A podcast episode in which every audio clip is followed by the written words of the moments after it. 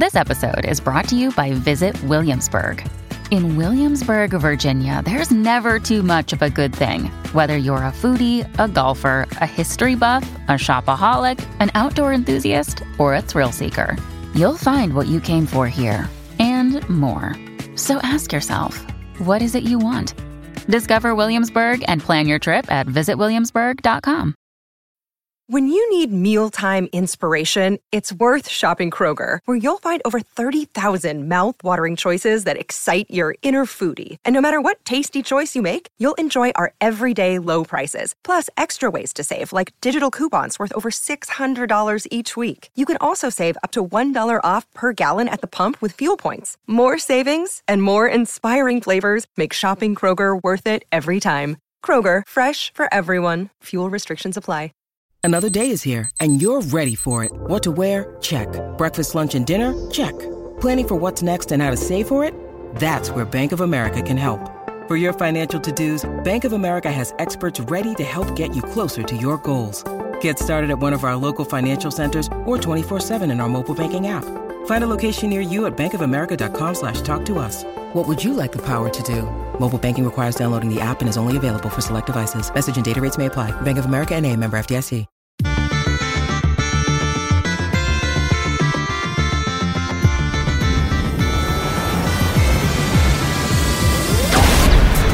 Hello and welcome to the EDHRECast, where we're all about commander, data, and dad jokes. My name is Joey Schultz, and I'm joined as always by my fantastic co-hosts. Up first, he just wants a reprieve from the card Reprieve. It's Matt Morgan. Joey, I'm finally ready to announce that my winter weight is finally gone. It's just too bad that I now have spring rolls instead. Oh, I It, you, you could probably see it in my face a little bit. It, uh, no, no. I just I weirdly got hungry in that moment, and I don't know what to do about that. like now I weird. want spring rolls. Um, I really want to move on from this. Usually Matt makes them thirsty, not hungry, but hey. That's not There true. it is. All right. Up next, he's aghast that Radagast is rad. It's Dana Roach. I, I've been trying to find a concert to go to this summer, but Ticketmaster has the prices just wrecked for every show. I, I finally found one though for only forty five cents. Uh, Fifty cent is the opener, and Nickelback is the, Nope. the main act. So Nope, nope, don't like it. Don't like that. Our jokes have made me very uncomfortable today, so we're just going to move right into it. Matt, you can hopefully be trusted with this question. What are we talking about in this week's episode? well, I want you to look at this data graph. Every time I look at it, makes me laugh. oh no. That's a spin-off of Dana's jokes. Anyway, so so seriously, uh, this week we're going to talk about some cards that maybe end the game in anticlimactic ways. Uh, cards that aren't really welcome at the tables to end the game all the time. Yeah, what are the anticlimactic cards in the Commander format? There were uh, some responses to this question online, and we kind of wanted to dig into those and see whether we agree or whether we thought some were missing, and sort of dig into the idea of what makes a game feel anticlimactic and how can we potentially avoid that to have more exciting EDH games in the future. But before we get into that, we've got some shoutouts to do. First, I want to thank Chase, also known as Mana Curves, for the help editing the show. You can find them on Twitter at Mana Curves. EDH Rec has partnered with Coalesce Apparel and Design, makers of the best magic merch you'll ever find. Use code EDHREC for 10% off any order at Coalesce. Their apparel is slick and stylish. We, of course, recommend the EDH Rec collection, and there are tons of others you can check out, like their new Riptide project or their Keeping It 100 collections, too, with really fun designs. So, once again, that's code EDHREC for 10% off your order. And if you'd like to support the show, you can do so by liking and subscribing to this video on YouTube, subscribing your local podcast app, or by going to patreon.com slash edhrecast, where you can support the show and get yourself a nice little something in return. You can do that over at patreon.com slash edhrecast, which there is a tier where you can get the weekly shout out, which this week we're going to give to Solomon Stein. So hopefully you can fill up your Stein and cheers to yourself because we appreciate the support. So Solomon, thank you so much. Cheers to you. Thanks for going to patreon.com slash edhrecast. Thank you so, so much, Solomon. As Matt said, cheers to you. I appreciate you, Matt. I appreciate you. All right, guys, let's get into it. We are talking about potentially anticlimactic commander cards, and the inspiration from this episode actually comes to us from uh, Commander Advisor Group member Shivam Bhatt, who asked on the socials a little while ago, what are the most anticlimactic cards in Commander? And it was just kind of a simple musing or thought experiment, but we found the responses pretty interesting and asked him if we could like make a content about it and he was really delighted about that. So we wanted to kind of go over some of those responses and see whether or not we agree. But first thing like dana i'll throw this question to you. The first thing before we get into it what do you think of when you hear the word anticlimactic? Like what is your definition of that would you say? I, I think it's the point where a game's going really well and it ends in a way that is the magic equivalent of the sound you hear when an, when air slowly comes out of a balloon. that kind of like slow, like deflating sound, like that. That vibe is what I think of when I think of an anticlimactic card in a game. Chase, as a heads up, we're not adding that sound effect in post. Okay, just want to make sure. Okay. oh, I was I was hoping it could. Can we add a whoopee cushion instead? Because it's kind of the same thing. oh, no, no. Uh, okay, so like, yeah, it is a the, like you said, the game was going well, and then at the very last minute, it's kind of like uh, it was. It like was a a crestfallen moment at the end. Matt, is that the same for you? I would say, actually, all jokes aside, Dana, that's a really good way to put it. Just sometimes the air is taken out of the room, so to speak, or or in this case, the air is taken out of the game, where you think there's something cool being built up to. There's a lot of pressure building, and then all of a sudden, just uh, and everybody's shoulders kind of collectively drop because it's not it, it, the, the ending didn't really match up to what the game was building towards. It could have been something really cool, and it just ended up being something uh, that it, expected or kind of uh, what some players might call the easy mode, just a kind of ending. Yeah, the the sharp contrast between how you thought things were going and then it turns out. Uh, a Game of Thrones finale type of situation is the definition that I hear you guys saying. And I think that that's an important distinction or definition for us to set up because that question also can definitely be interpreted as like, is something anticlimactic something that stops the game from ever being exciting in the first place rather than an ending that you feel has let you down. So you know, the stacks pieces of the world, for instance, stuff that prevents things from untapping could also potentially be called anticlimactic because it doesn't allow the game to ever have any rising action. And there's actually totally another definition that is worth noting here too, although it probably won't take up too much time, but that's the cards that are anticlimactic when you yourself play them. Like not for other people feeling it, but just you. So like an example here is Animist's Awakening. I, I'm always disappointed by Animist's Awakening. It feels like it always whiffs completely. Or Deadbridge Chant is one we've mentioned several times on this podcast. Or Epic Experiment. Like it always seems like it should work, but it can totally be a letdown. And you just have to try way too hard to ever try and make that fetch happen. Um, but that's not quite the definition that we seem to all feel most with that particular question and the most important meat of that question. And, and I do think we should make it clear here just because we find a thing anticlimactic doesn't mean it's a problem necessarily either, mm. right? Like you're welcome to not agree with that, and maybe everyone in your play group doesn't feel that way. That's perfectly fine. We're not telling you we are right and, and, and imposing that upon you. We're just like sharing our opinion of when we play a game, this is the kind of thing we find anticlimactic. Yeah, and, and we're going to disagree because some of the yeah. some of the notes that I know Joey and Dana put in there, I kind of looked. I was like, hold up, what? so so we we're going to make ourselves scratch our heads because we obviously don't even have like a consensus on some of these cards either.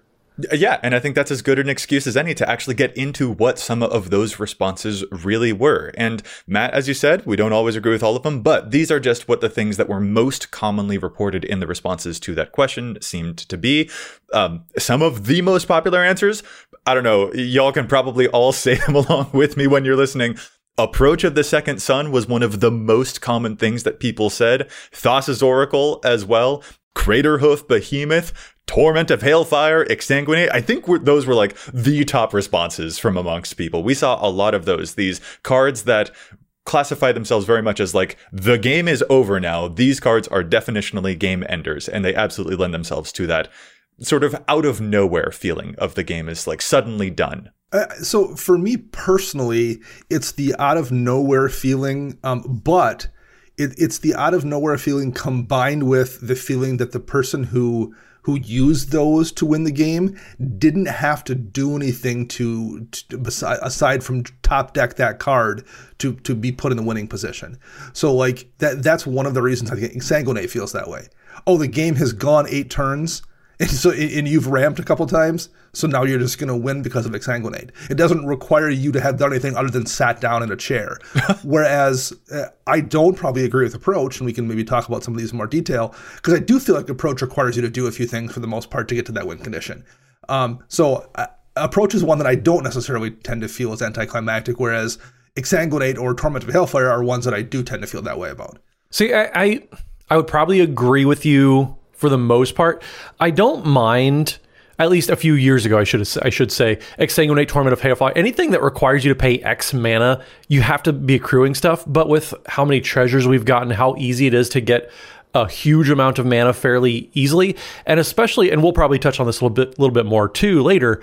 But if you're tutoring after you do a huge amount of ramping and creating a ton of treasures, and you just okay, uh, well, oh, I top decked a tutor, I'm just going to tutor for torment and win that that is definitely the type of type of feeling where especially and, and maybe this is just me if you tutor for this that just adds like insult to injury for me. Mm-hmm. but yeah i would say a few years ago where it was much much harder to cast x spells for a huge amount of mana yeah I, I, I kind of didn't mind it so much. But these days it's just so much easier. So yes I, i've kind of turned the corner on those two cards well, no, here's a, here's a paradoxical thing, and I feel a little bit like a devil advocate when I say this, so like I don't actually believe this, but like there is a paradoxical thing going on here where like if a person is tutoring for these, Matt, I agree with you, it does feel more anticlimactic, but at least then I do see it coming. so it doesn't have the out of nowhere feel necessarily. And so it's not just the surprise element, it's really the disconnect between what was happening previously.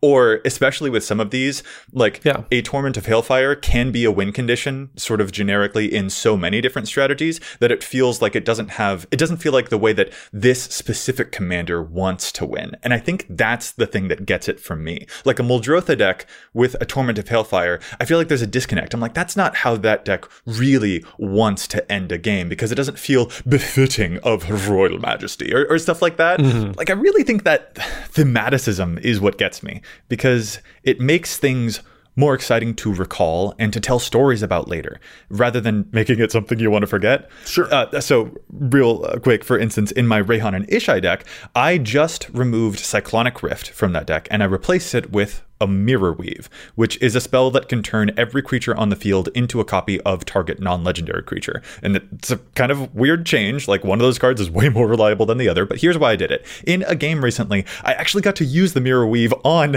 a Kalonian Hydra, which is a 0 0 that doubles all your plus one counters when it attacks. So I turned everything into a 0 0, which meant that all my opponent's creatures immediately die, but all of mine already had plus one counters on them, so they got to live. And then I could go to combat with a bunch of Kalonian Hydras, and so they all doubled each other when I attacked with all of them, and I cleaned house that kind of thing is way more exciting than the usual suspects. And it probably will never happen again because the stars have to align just right with some frankly kind of iffy cards, but man, it was cool. And so we don't we don't just want to not play against anticlimactic cards. Really we're all kind of chasing the experience of achieving stuff that we've never seen in a game before. And I don't know if that resonates with you guys, but it really feels strong for me. Well, I think that uh, probably applies to most of the answers that we're going to talk about in this episode is they feel all of them feel very generic. There isn't anything really tied to a certain commander with a lot of these. And so that's where I think a lot of the avarice comes from is they're just so generic and any deck can do this, which means there's a lot of opportunities out in the wild for these to get abused because there's even cards on here that I uh, I play myself, but I'm like, oh well, yeah, that does really kind of fit into any green deck, any red deck, or whatever. So I I would say that's where a majority of people's bitter feelings about these cards comes from is just how generic they are, like you said. Mm. I, I, definitely think Exsanguinate is going to feel less anticlimactic if someone's been playing a life game, game deck the entire time. Very fair. Or, or Triumph is going to feel less anticlimactic if the person's been doing poison or infect kind of things the entire game. so yeah, for sure that that that definitely changes how it feels for me. For absolutely. And, and let's actually get into that. You just mentioned Triumph of the Hordes. That was another popular answer. And there were a handful of others that are worth mentioning real quick here, too. Expropriate, the big nine mana take all the turn stuff, like usually, yeah, kind of is the, um, the precursor to a game ending. Insurrection was another very popular response, which I am eager to talk about with Matt. Um, and then Divine Intervention, the enchantment that if enough time passes, the game is just a draw. Uh, yep, I feel that. You should be delighted to be playing with enough people running divine intervention in the first place that it becomes a problem. That, yeah, that one just blows my mind and also any basically any two card combo. Like if people are using Tooth and Nail to find a Mikaeus and Triskelion, or if people are doing Exquisite Blood, Sanguine Bond, those types of two card combos were also very popular responses. And I think a lot of them fit again that same mold of the oh suddenly the thing is over and that has a way that has that disconnect. But Dana, like you said, Triumph in an Infect deck, yeah, that feels correct. Like yeah, that that totally. I'm I'm not gonna be bitter, sad, salty. It won't feel anticlimactic to me. It will feel thematic and appropriate appropriate. And I wouldn't necessarily feel that way if like Matt suddenly had it in his Raga Draga deck or, or something like that. Um, even though I totally respect the crap out of that card. And most of the time when Triumph would win a game, I usually feel that an overwhelming Stampede would also win the game. But I also still at least see emotionally where kind of that comes from. In, in, in the case of those cards and, and Craterhoof to a degree as well, you need a board state. Like those don't you don't just top deck a Craterhoof and win a game. Yes. Like you have to have built something up. Yes. Um, versus an expropriate where you can literally you know, do nothing but play lands for nine turns and and top deck and expropriate, and there's a chance you can win or at least like decimate everybody else. Um, so so that's I think the difference for me. I, I tend to not mind the green overrun style cards that badly because you need to have done something for them to actually work. Yeah, Dana, you, you took the air out of what I was getting ready to say. So look at you, balloon sound for me. How, how the turntables.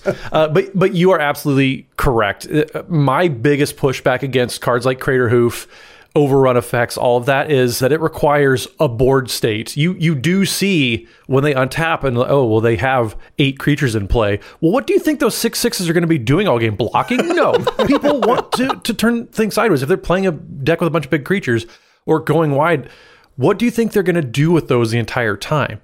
So when you when somebody hard casts a crater hoof or whatever or overrun yeah, like that's not really winning out of nowhere because you let them accrue this entire board state. Now, when people are, are going and another two card combo that maybe like a lot of folks don't love is if somebody casts a tooth and nail and they entwine it and then they pull up a Craterhoof plus an Avenger of Zendikar, then yes, I absolutely get that. But is that a Craterhoof behemoth problem or is that a tooth and nail problem? Because I would I, I would argue that a lot of the times that Craterhoof or overrun effects lead to sour experiences, it's because they were enabled by something cheating them into play or getting abused. Not, I, I I've never hard cast a Craterhoof and felt like I was doing something unfair. I was doing something powerful, but not unfair. I just really like casting Inkshield after someone casts Craterhoof. That's all I can tell you. sure, that's totally fine too. But like, yeah holy cow like you also let me get 12 creatures in play yeah and so naturally yeah like Craterhoof is going to win but if i only had one creature in play because you kept me in check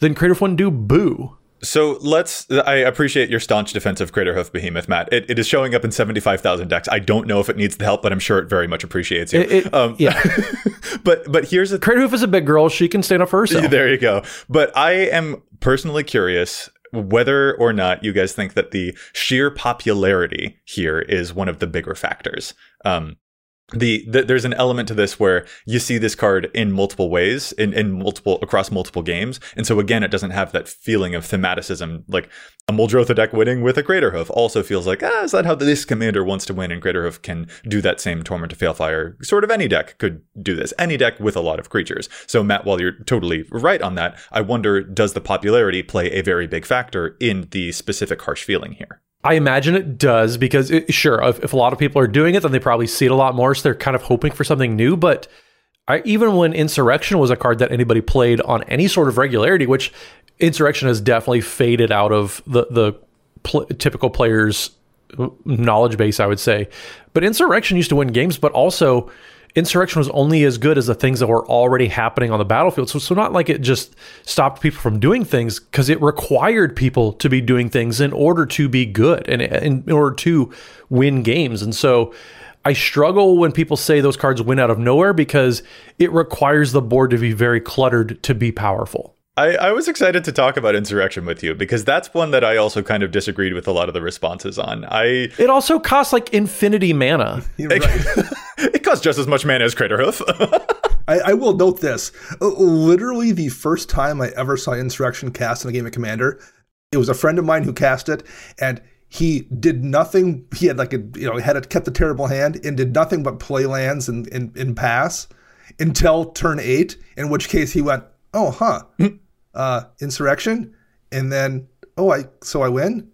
like there was enough stuff on board. The other three players we had been beating one another up and playing cards. He literally top deck insurrection and won the game. Um, so I've always kind of found that card annoying for that particular reason because of that one game. But like that doesn't ha- like the, that just doesn't happen very often. Number one, the card doesn't see that much play anymore. But like the odds of that occurring or are just non-existent. It was a fluke situation, and I've never had that happen again. Um, so yes, I have no issue with insurrection at all, other than I'm haunted by that game. I mean, it's still showing up in 14,000 decks, but you're right. That is a far cry yeah. from where it used to hold what I would call the Craterhoof behemoth, like position in our minds. It like, Yes. it, I, I think that Craterhoof really like sort of took over from Insurrection for that, that title of generic late game finisher that we all think of when we talk about a game just like ending in, in that way. Um, so yeah, it is certainly a far cry. Like the difference between Insurrection and Craterhoof behemoth is like a, a difference of what, 60,000 decks at this point. So definitely a, a big, big jump there. Even other eight mana cards that say you win the game, or in Divine Intervention's case, the game is a draw. First off, it's eight mana. It's an enchantment that sits around. It has to linger for two more turns around the table. So, like, with the prevalence of Reclamation Sage and all sorts of disenchant type of effects, the fact that anything can sit on the board that has a target on its back for two whole turns, unless you're playing like a bunch of protection, it, it- it's silly that like people are still losing. I guess not losing, morally losing. I guess to to this card, and, Yeah. and I understand sometimes like you just don't find the answer, but that's literally every other threat, and so. I'm, I'm, I understand divine in- intervention a lot more. Like you're right that you can see it coming. The the thing is though, at the end of that, if like, oh, the game was a draw, I do have a little bit of that feeling of like, so then why were we here? What was Right, the yeah, sure, point? So I had a I had a friend who played Divine Intervention, and we it was when we played casual sixty card decks, and all they wanted to do was get the moral victory by making the game end in a draw to Divine Intervention. I totally get it, but also like there, there's a certain type of person like yes.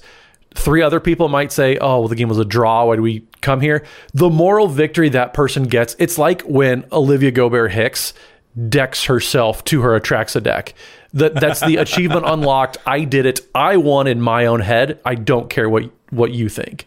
That's the type of thing. I, again, I, I'm just shocked anyone is seeing divine intervention often enough to be to, to, to find it anticlimactic. But I mean, it's a two hundred dollar card that shows up in eight hundred and fifty nine decks total. So yeah, it's yeah, pretty on- obscure. on, the reserve list and was printed 29 years ago. and it's only because there's only 859 copies left in the wild anymore. And that's probably scarcely an exaggeration. Oh my god. Now, so like that one, Matt, I think you're absolutely right. The fact that you can see this coming provides some tension to it. And that is one of the things that I find especially funny when folks are like, you have to unban biorhythm and coalition victory. And I'm like, clearly one of the things that we're seeing in the pattern of these responses is that folks don't like a game where it suddenly ends out of nowhere in a way that felt disconnected from both the deck that it was in and the actions that were happening in the game up to that point.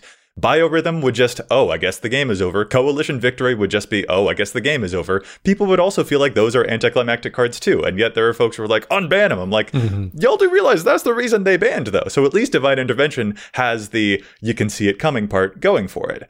And this is why I want to circle back around to Approach of the Second Sun, because Dana and I were both kind of like, you know, you see that one coming too. It goes back seven cards deep, and then there's like some kind of tension that I feel kind of builds with that. And I don't know, I find that kind of interesting, but Matt, I don't know how you feel, but I just think that there's more conversation to be had about that one there too. I, I I've never seen Approach of the Second Sun cast and have it done fairly. So I, I'm a little jaded. Okay. Kind of like Dana has that one bad experience with Insurrection. Sure. I've had those ex- those experiences with Approach the Second Sun where it wasn't that they they cast it and they did all the things, but it was like, oh, I'm going to cast it and remand it and then recast it and then do this and then uh, they, they were cheating it somehow. They weren't actually putting it Ah, okay. uh, onto the into the library. So, or if they did, it was oh well, I'm going to cast Approach the Second Sun and I cast a spell, which means I make some treasures and then I just draw my cards and th- then I win anyways. So it was like okay, cool, you, you, you cheated it. And so I just had, yeah, it was the the the one bad experience that ruined Approach the Second Sun for me. So I'm never going to look at, at that card and think, yeah, I'm excited to see that because I'm going to get back to that one experience where I was like, come on. No, I understand that. That that feels fair. Yeah, I, I don't entirely agree, but I also completely understand where you're coming from. Like I don't, I don't, I shouldn't say don't. I don't share that sentiment necessarily about it, but I get where you're coming from. Yeah. Um, uh, myself, I I actually find combo in general to be very anticlimactic. Um, I I try to like before I play games in person, spend a couple minutes practicing in case it comes up, so I can be like, "Wow, that was an interesting combo you just cast there." And, and see, I didn't I didn't like warm up and practice it, so it came across poorly.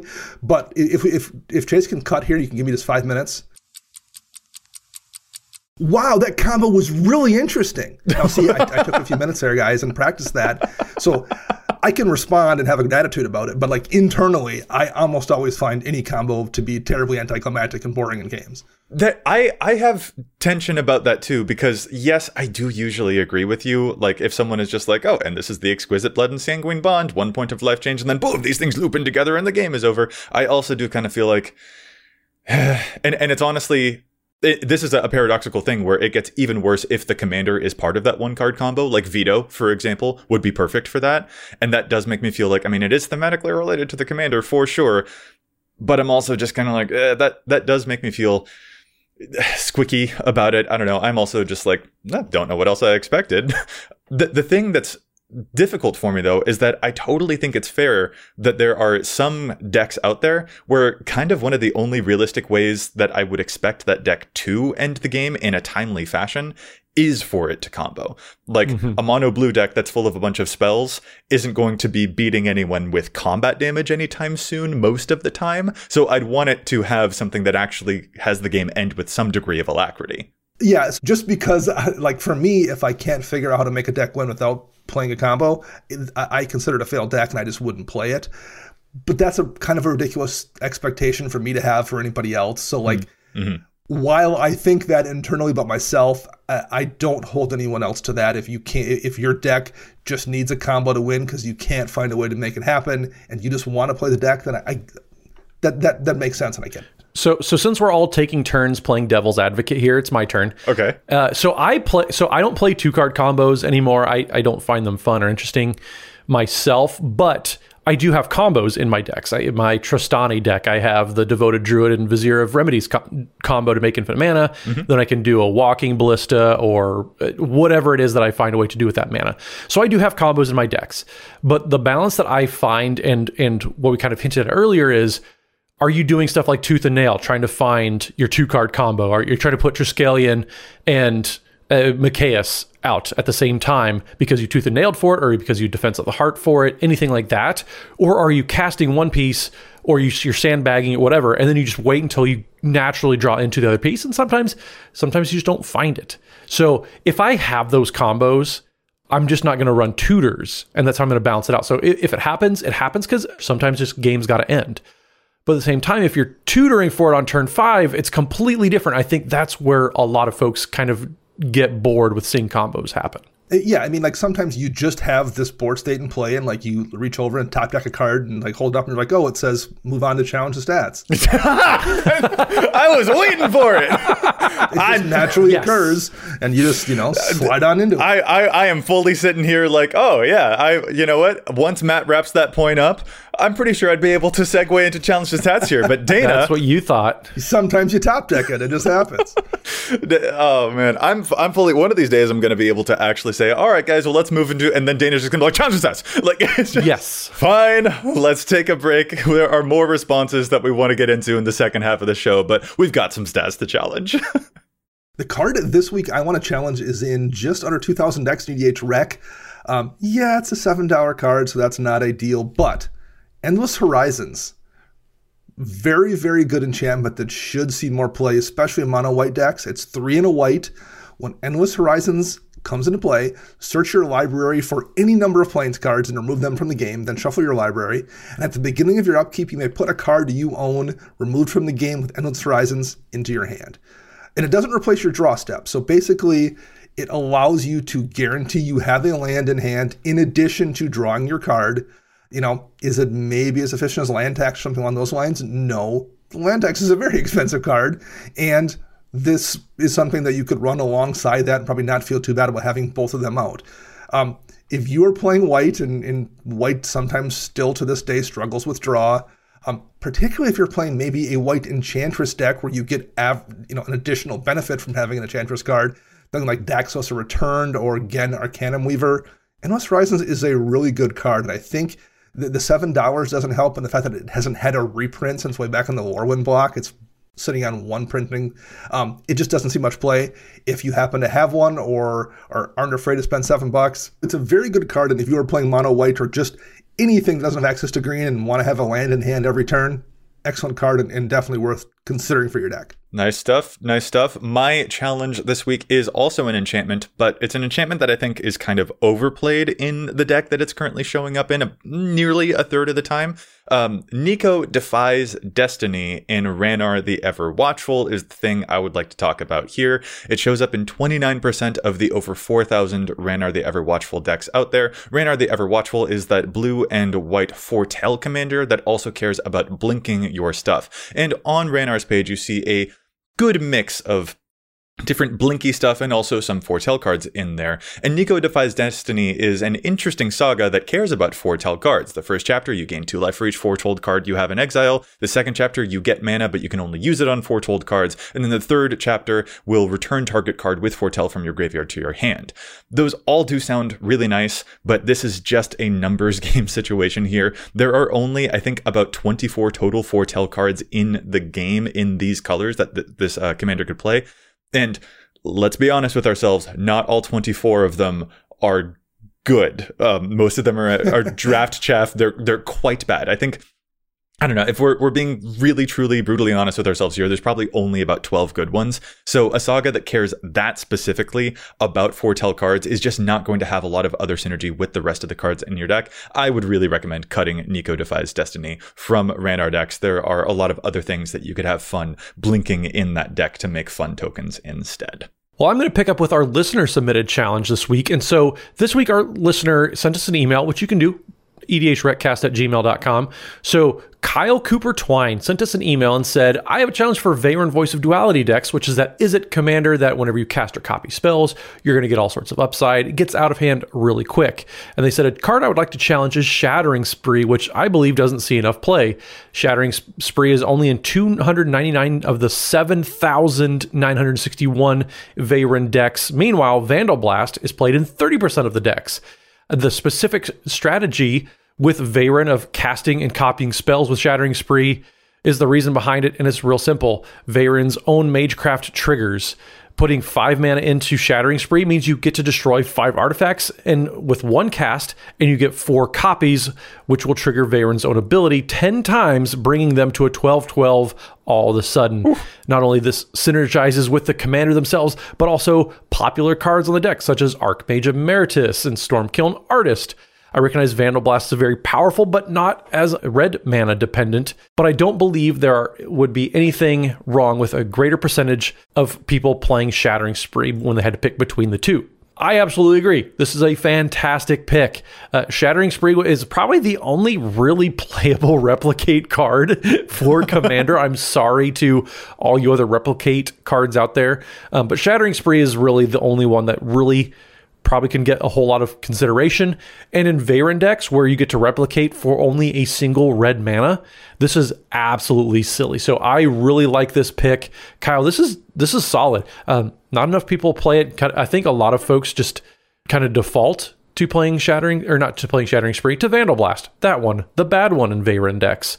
And it feels really weird calling Vandal Blast a bad card, but Shattering Spree is just absolutely great. It's kind of the the scalpel versus the atom bomb when you're trying to get things sorted out. So, If you need a whole lot of Magecraft triggers and need to get them done cheap, Shattering Spree is a fantastic addition for Veyran deck. So good call. Watch out there, Matt. You said that Shattering Spree was the only good replicate card in EDH. Those Orvar players running Gigadrowse for the combo Orvar Potential, that they're going to come for you. And there is a card called Psionic Ritual that came in one of the uh, the horror precon from Baldur's Gate, which I didn't even realize that card has replicate, but apparently it does.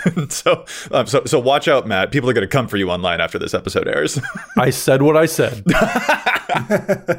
Oh man, st- st- stands firm. He stands firm in what he believes in. I did. Okay, guys, let's get back into some discussion about those anticlimactic cards. So we talked about some of those out of nowhere game winners. The the game enders were very much the first category thing that we saw. And there were a lot of classics up in there, but there was another category that we saw as well. And those were what I more or less would want to call game prolongers.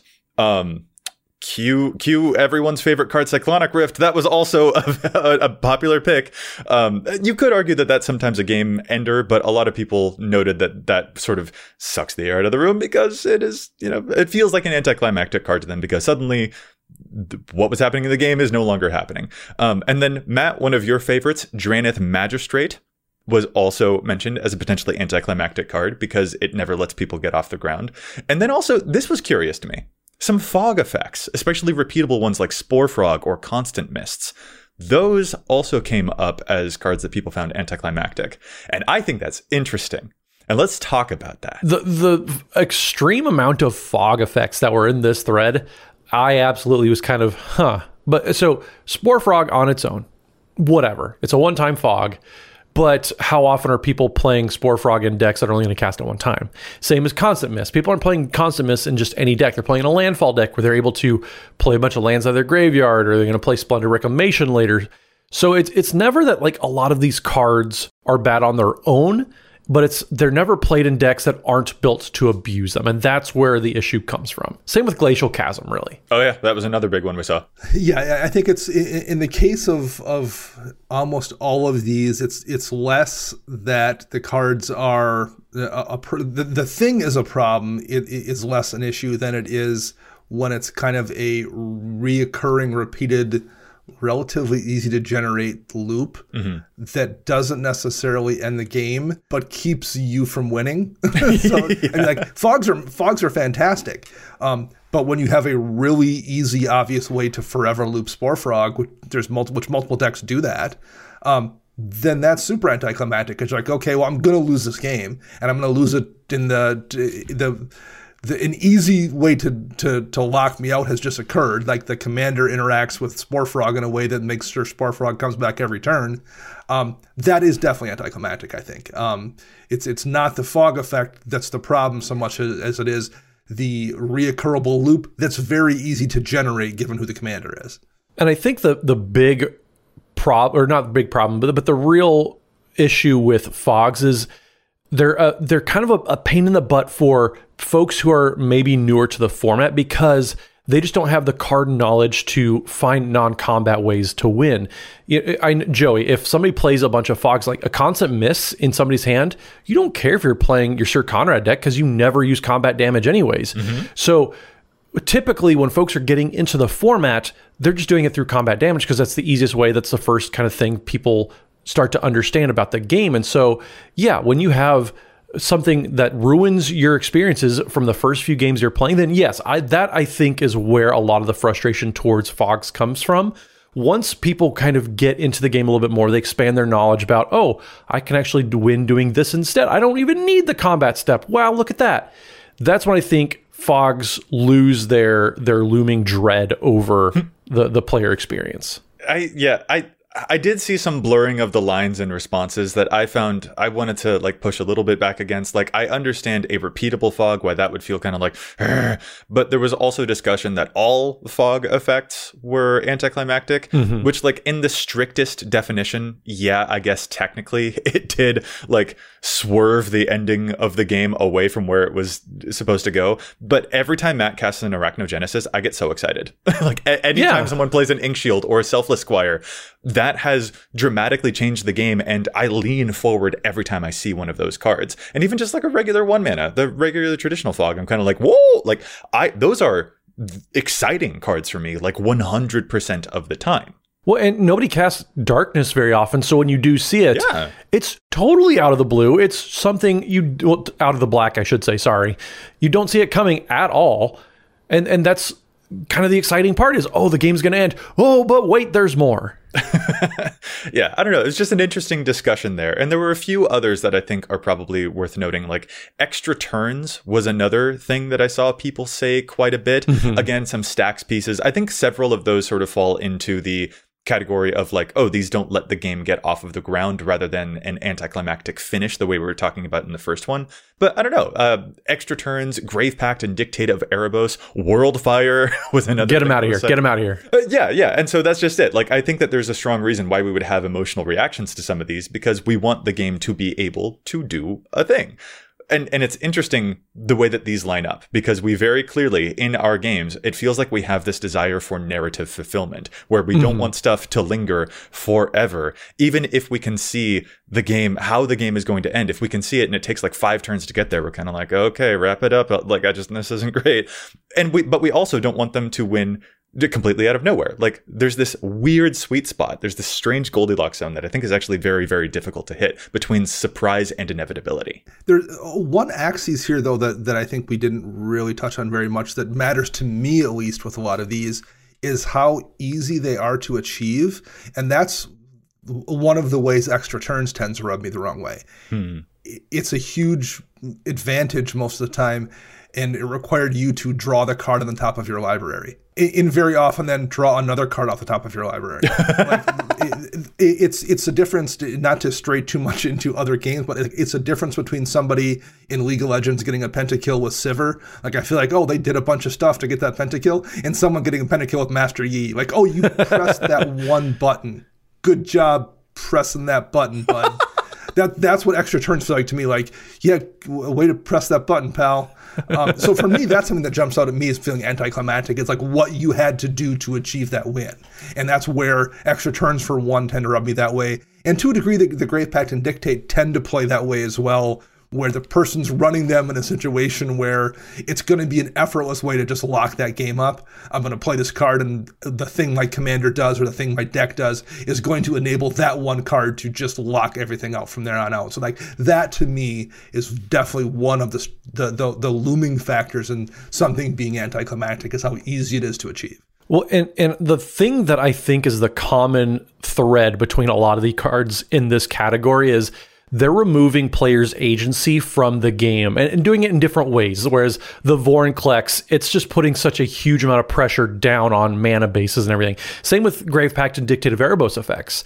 It's just putting such a pressure on players being able to put anything on the board without it being immediately removed, effectively taking away their agency. Same thing, extra turns. It takes everything away from all the other players.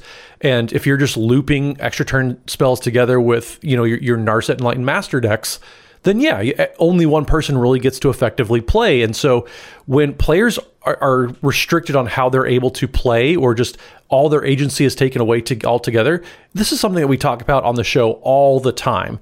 And that's the recurring theme, I think, with all of these cards here is it, they take away players' ability to play and stop them from playing even further. And that's where a lot of the sour memories come from, is because people just their, their agency was taken from them, and, and that's what stinks about a lot of these cards. And I do think one thing to note here too in this prolongers section here, a lot, a, a chunk of these to me feel much more like cards that are salty, I guess, more than they are anticlimactic. Yeah. I don't necessarily find Winter Orb or Static Orb anticlimactic necessarily. Maybe if you have some deck that's a Derevi deck that makes it really easy for you to hardlock things, I guess that might feel anticlimactic. Um, but like just in general, Winter Orb, Static Orb are just annoying. I don't necessarily find them to be anticlimactic. So I think that would be my main difference with some of these. I'm not going to argue those aren't unfun cards, but like they're more salt inducing to me than they would be anticlimactic. I, I'm kind of like I, I don't know when I when I see one of those hit the field, I'm kind of like uh, like that, I I have the Yeah, yeah. And same, honestly, like we haven't mentioned mass land destruction yet, but like mass land destruction. If a game ends because Yeah, of mass land yeah. destruction, I definitely tend to be like, I'm not sure whether I was glad that I was a participant in that game. I, I kind of Mm-hmm. have that feeling, and that that's not ever the feeling that I want when I decide to play Commander. I love Commander. Um, I, I, so there's a thing here. There's that that writing the line question like that I want to get back to, but real quick, we've named a bunch of other people's responses, but I want to make sure that we each have the opportunity to name any cards that we didn't see in those responses that we think definitely do fit the anticlimactic thing. Like Matt, are there any cards where you're just like, you know what people really should have said? like, what do you think? So any combo really that goes in the command zone, we kind of tiptoed around that a little bit. Vito is one that Okay. it, it, it stinks that it, like Dana, you had a Vito deck for a little bit, and you always had to lead off with this isn't that Vito deck, and then you had you had to prove it, and, and you always did with that deck. Uh, but one commander, especially that just if I sit down with somebody. I immediately feel deflated. Uh, Beamtown Bullies. I, I've never seen anybody play that one that wasn't some sort of like it, it felt like a hostage situation, but you were the hostage and you knew it. Okay. So it was, uh, you know, I I could kill you or I could sell you for the ransom. What do you want me to do? Huh? And, and it just, it didn't feel satisfying and it wasn't a, a comfortable experience just because the, the awkward social pressures it put on the game. Like, cool. Like you can leveler me at any given time. If you're to do it, just stink and do it. Like don't, don't lord this over me. Then that's what every Beamtown Bullies deck feels like. The, the people I know who have built Beamtown Bullies have taken apart that deck for exactly that same reason you were just mentioning, Yeah, because they didn't like it either. like, yeah. Like you're gonna fall off the tower, and Bruce Willis is gonna watch you like fall to the ground, like that type of hostage situation. Dana, how about you? Save me. Um, it, it's less actually about maybe command, cards in the 99 than it is about commanders, I think, for me. Um, I, I've never walked away from a game with something like, uh, you know, Tulane, for example, or uh, to use a newer one, uh, a Miirym Sen- Sentinel Wyrm. I always feel like I just sat down and I'm like, oh, so we're playing a game where my where everyone else's deck is worse than yours because of your commander. And it, when I lose to that deck, that feels anticlimactic because, oh, of course I lost to that deck. Once again, you're playing a better deck than every deck at the table because of what your commander is. Like th- that's you almost universally going to be true with those decks. So that always feels anticlimactic to me. Oh, yeah, I, I just lost your Korvold deck. Yeah, well, your commander is twice as good as every other commander here. Um, so that uh, those do feel a little bit anticlimactic, and I, I, I don't think people are like if you think Tulane's a super cool commander, that I guess that sucks that, it engenders that reaction from me. That's that's maybe not fair. Maybe you have chosen Tulane not because it's like super easy to win with, but because you find something about the card cool. Um, but that doesn't change the fact that when I sit down, my deck is going to be worse than yours because of your commander every time. And that to me definitely feels very anticlimactic when I'm losing to a commander that like just is that much better than anything I'm trying to play. Dana, why don't you just play good cards then?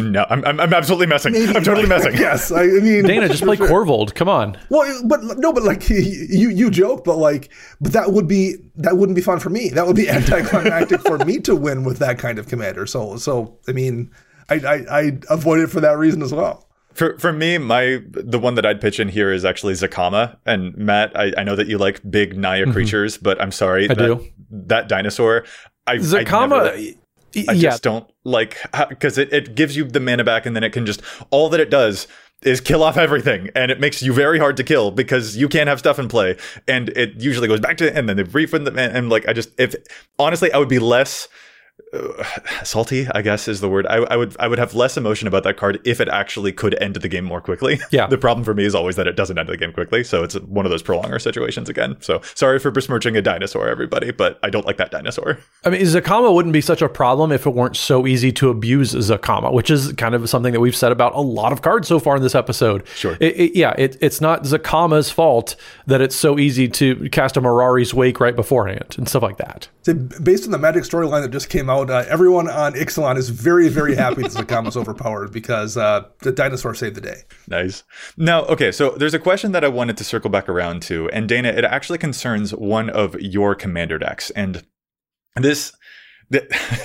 This will be. I'm not attacking your commander deck, but I think that it does fall into some You of the monster. I, listen, listen. Let me get to it. Let me get to it. Let me say the whole thing. Um, there you you have a Kediss Kraum deck, and you've described it before as a very cool deck that does have that exact type of out of nowhere win, where you're kind of just doing a whole lot of nothing. Your entire plan is in your hand the whole time, and then you get those commanders in play, and in this in the course of a single combat step. You've swung in with one of your commanders, and then you've boosted it up with a bunch of one mana plus three plus three, or one mana double target creature's power, or double the damage it will deal, or usually like four of or five of those in a row.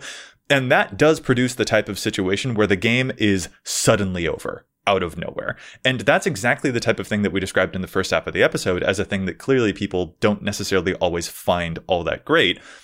And so I don't know. How do you feel about that piloting a deck that has precisely that out of nowhere win condition? It's like, it's not quite a combo, but it does in some ways have the same type of effect as some combos.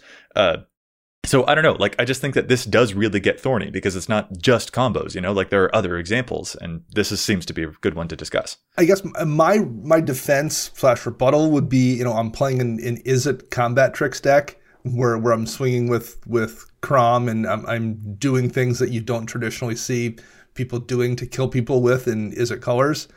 Um, that's my defense. I will, however, say if somebody did find that deck to be anticlimactic, I would understand completely where they're coming from. Like if, from the outside looking in, yeah, it can very much see that way. So like if, if that was an issue that somebody had with that, I would get it.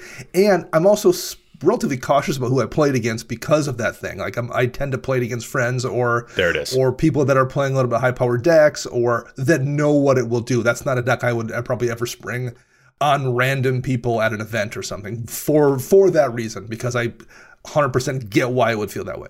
Well, and there's two things that need to happen and that you pointed out there. First off, don't be afraid to tell your friends and people in your play group, "Hey, this deck is kind of out of hand." hey, the, the the fact that you're doing the same thing over and over again, we're kind of bored with it if if that's how you're feeling. But also if somebody has feedback like that for you, like you said Dana, if somebody came forward, then I would I would listen. Be receptive to that feedback. So if you're playing some of these things that maybe take the air out of your your friends' game night that you all have together, maybe listen when they say, "Hey, we like getting together, but we don't like the fact that you win with Vito and sanguine bond combo all the time. Maybe switch it up." So be receptive to feedback. If somebody's giving you some some comments, "Hey, this we're th- we're feeling this. This is kind of deflating game night." listen when people speak up because it takes a lot sometimes to, to speak up to friends. Yeah, that's a, a really, really good point. And honestly, like, Dana, I really hope it didn't sound like I was attacking your deck because you really did say. No, you should attack it. Attack it. but like you you mentioned in one of our previous episodes that yeah you wouldn't play this deck against new players because that's not the experience that you want them to have. Like there is a a narrative arc to a game that that would kind of rob especially from a new player experience. And i feel exactly the same way to make sure i'm not just attacking your deck. I'll also put one of my own on trial here. Uh, Konrad. I have a Konrad deck and i'm definitely never going to play that against new players because oh man he busto. But it like a card that I think of in that deck that has an extremely strong synergy with the commander that could absolutely suddenly end the game is Morality Shift, which dumps basically my whole deck into the graveyard.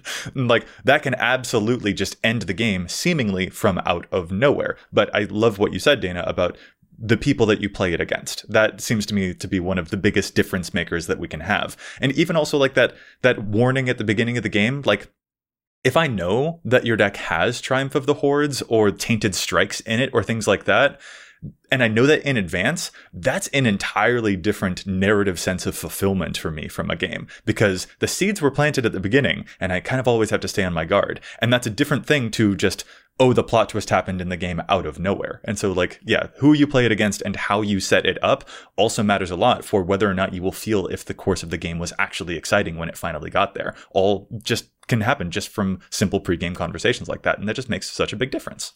Yeah, absolutely. I mean, that's just kind of a, a, perfect way to phrase it. What, what the difference between something being anticlimactic is whether or not people are prepared for that to be the, the climax. Yeah, for sure. Yeah, there's there's like a whole Alfred Hitchcock quote about it, about a bomb under a table and whether the audience knows it or not. so like, yeah, yeah. I, the, our commander games bombs under the table that we know about or not. Is that right. the is that the metaphor I've gone for here? I don't know. I don't even know what you're going for anymore, Dan. Joey, you too. That's how confused I am. and now challenge the stats. Wait, wait. wow. The segue so nice, we did it twice. Wow, Dana. You're not content with stealing it from me just one time. You have to do it multiple times an episode. All right. Well, instead of challenging the stats, how about, guys, we challenge our listeners to let us know about any other cards that they think are anticlimactic in Commander. Matt, did I did I uh, did I joke right? Is this this this good joking? Am I joking? You, you segued just fine. Yes. Good job. it's, it's the only segues I can get anymore in this cruel, cruel world.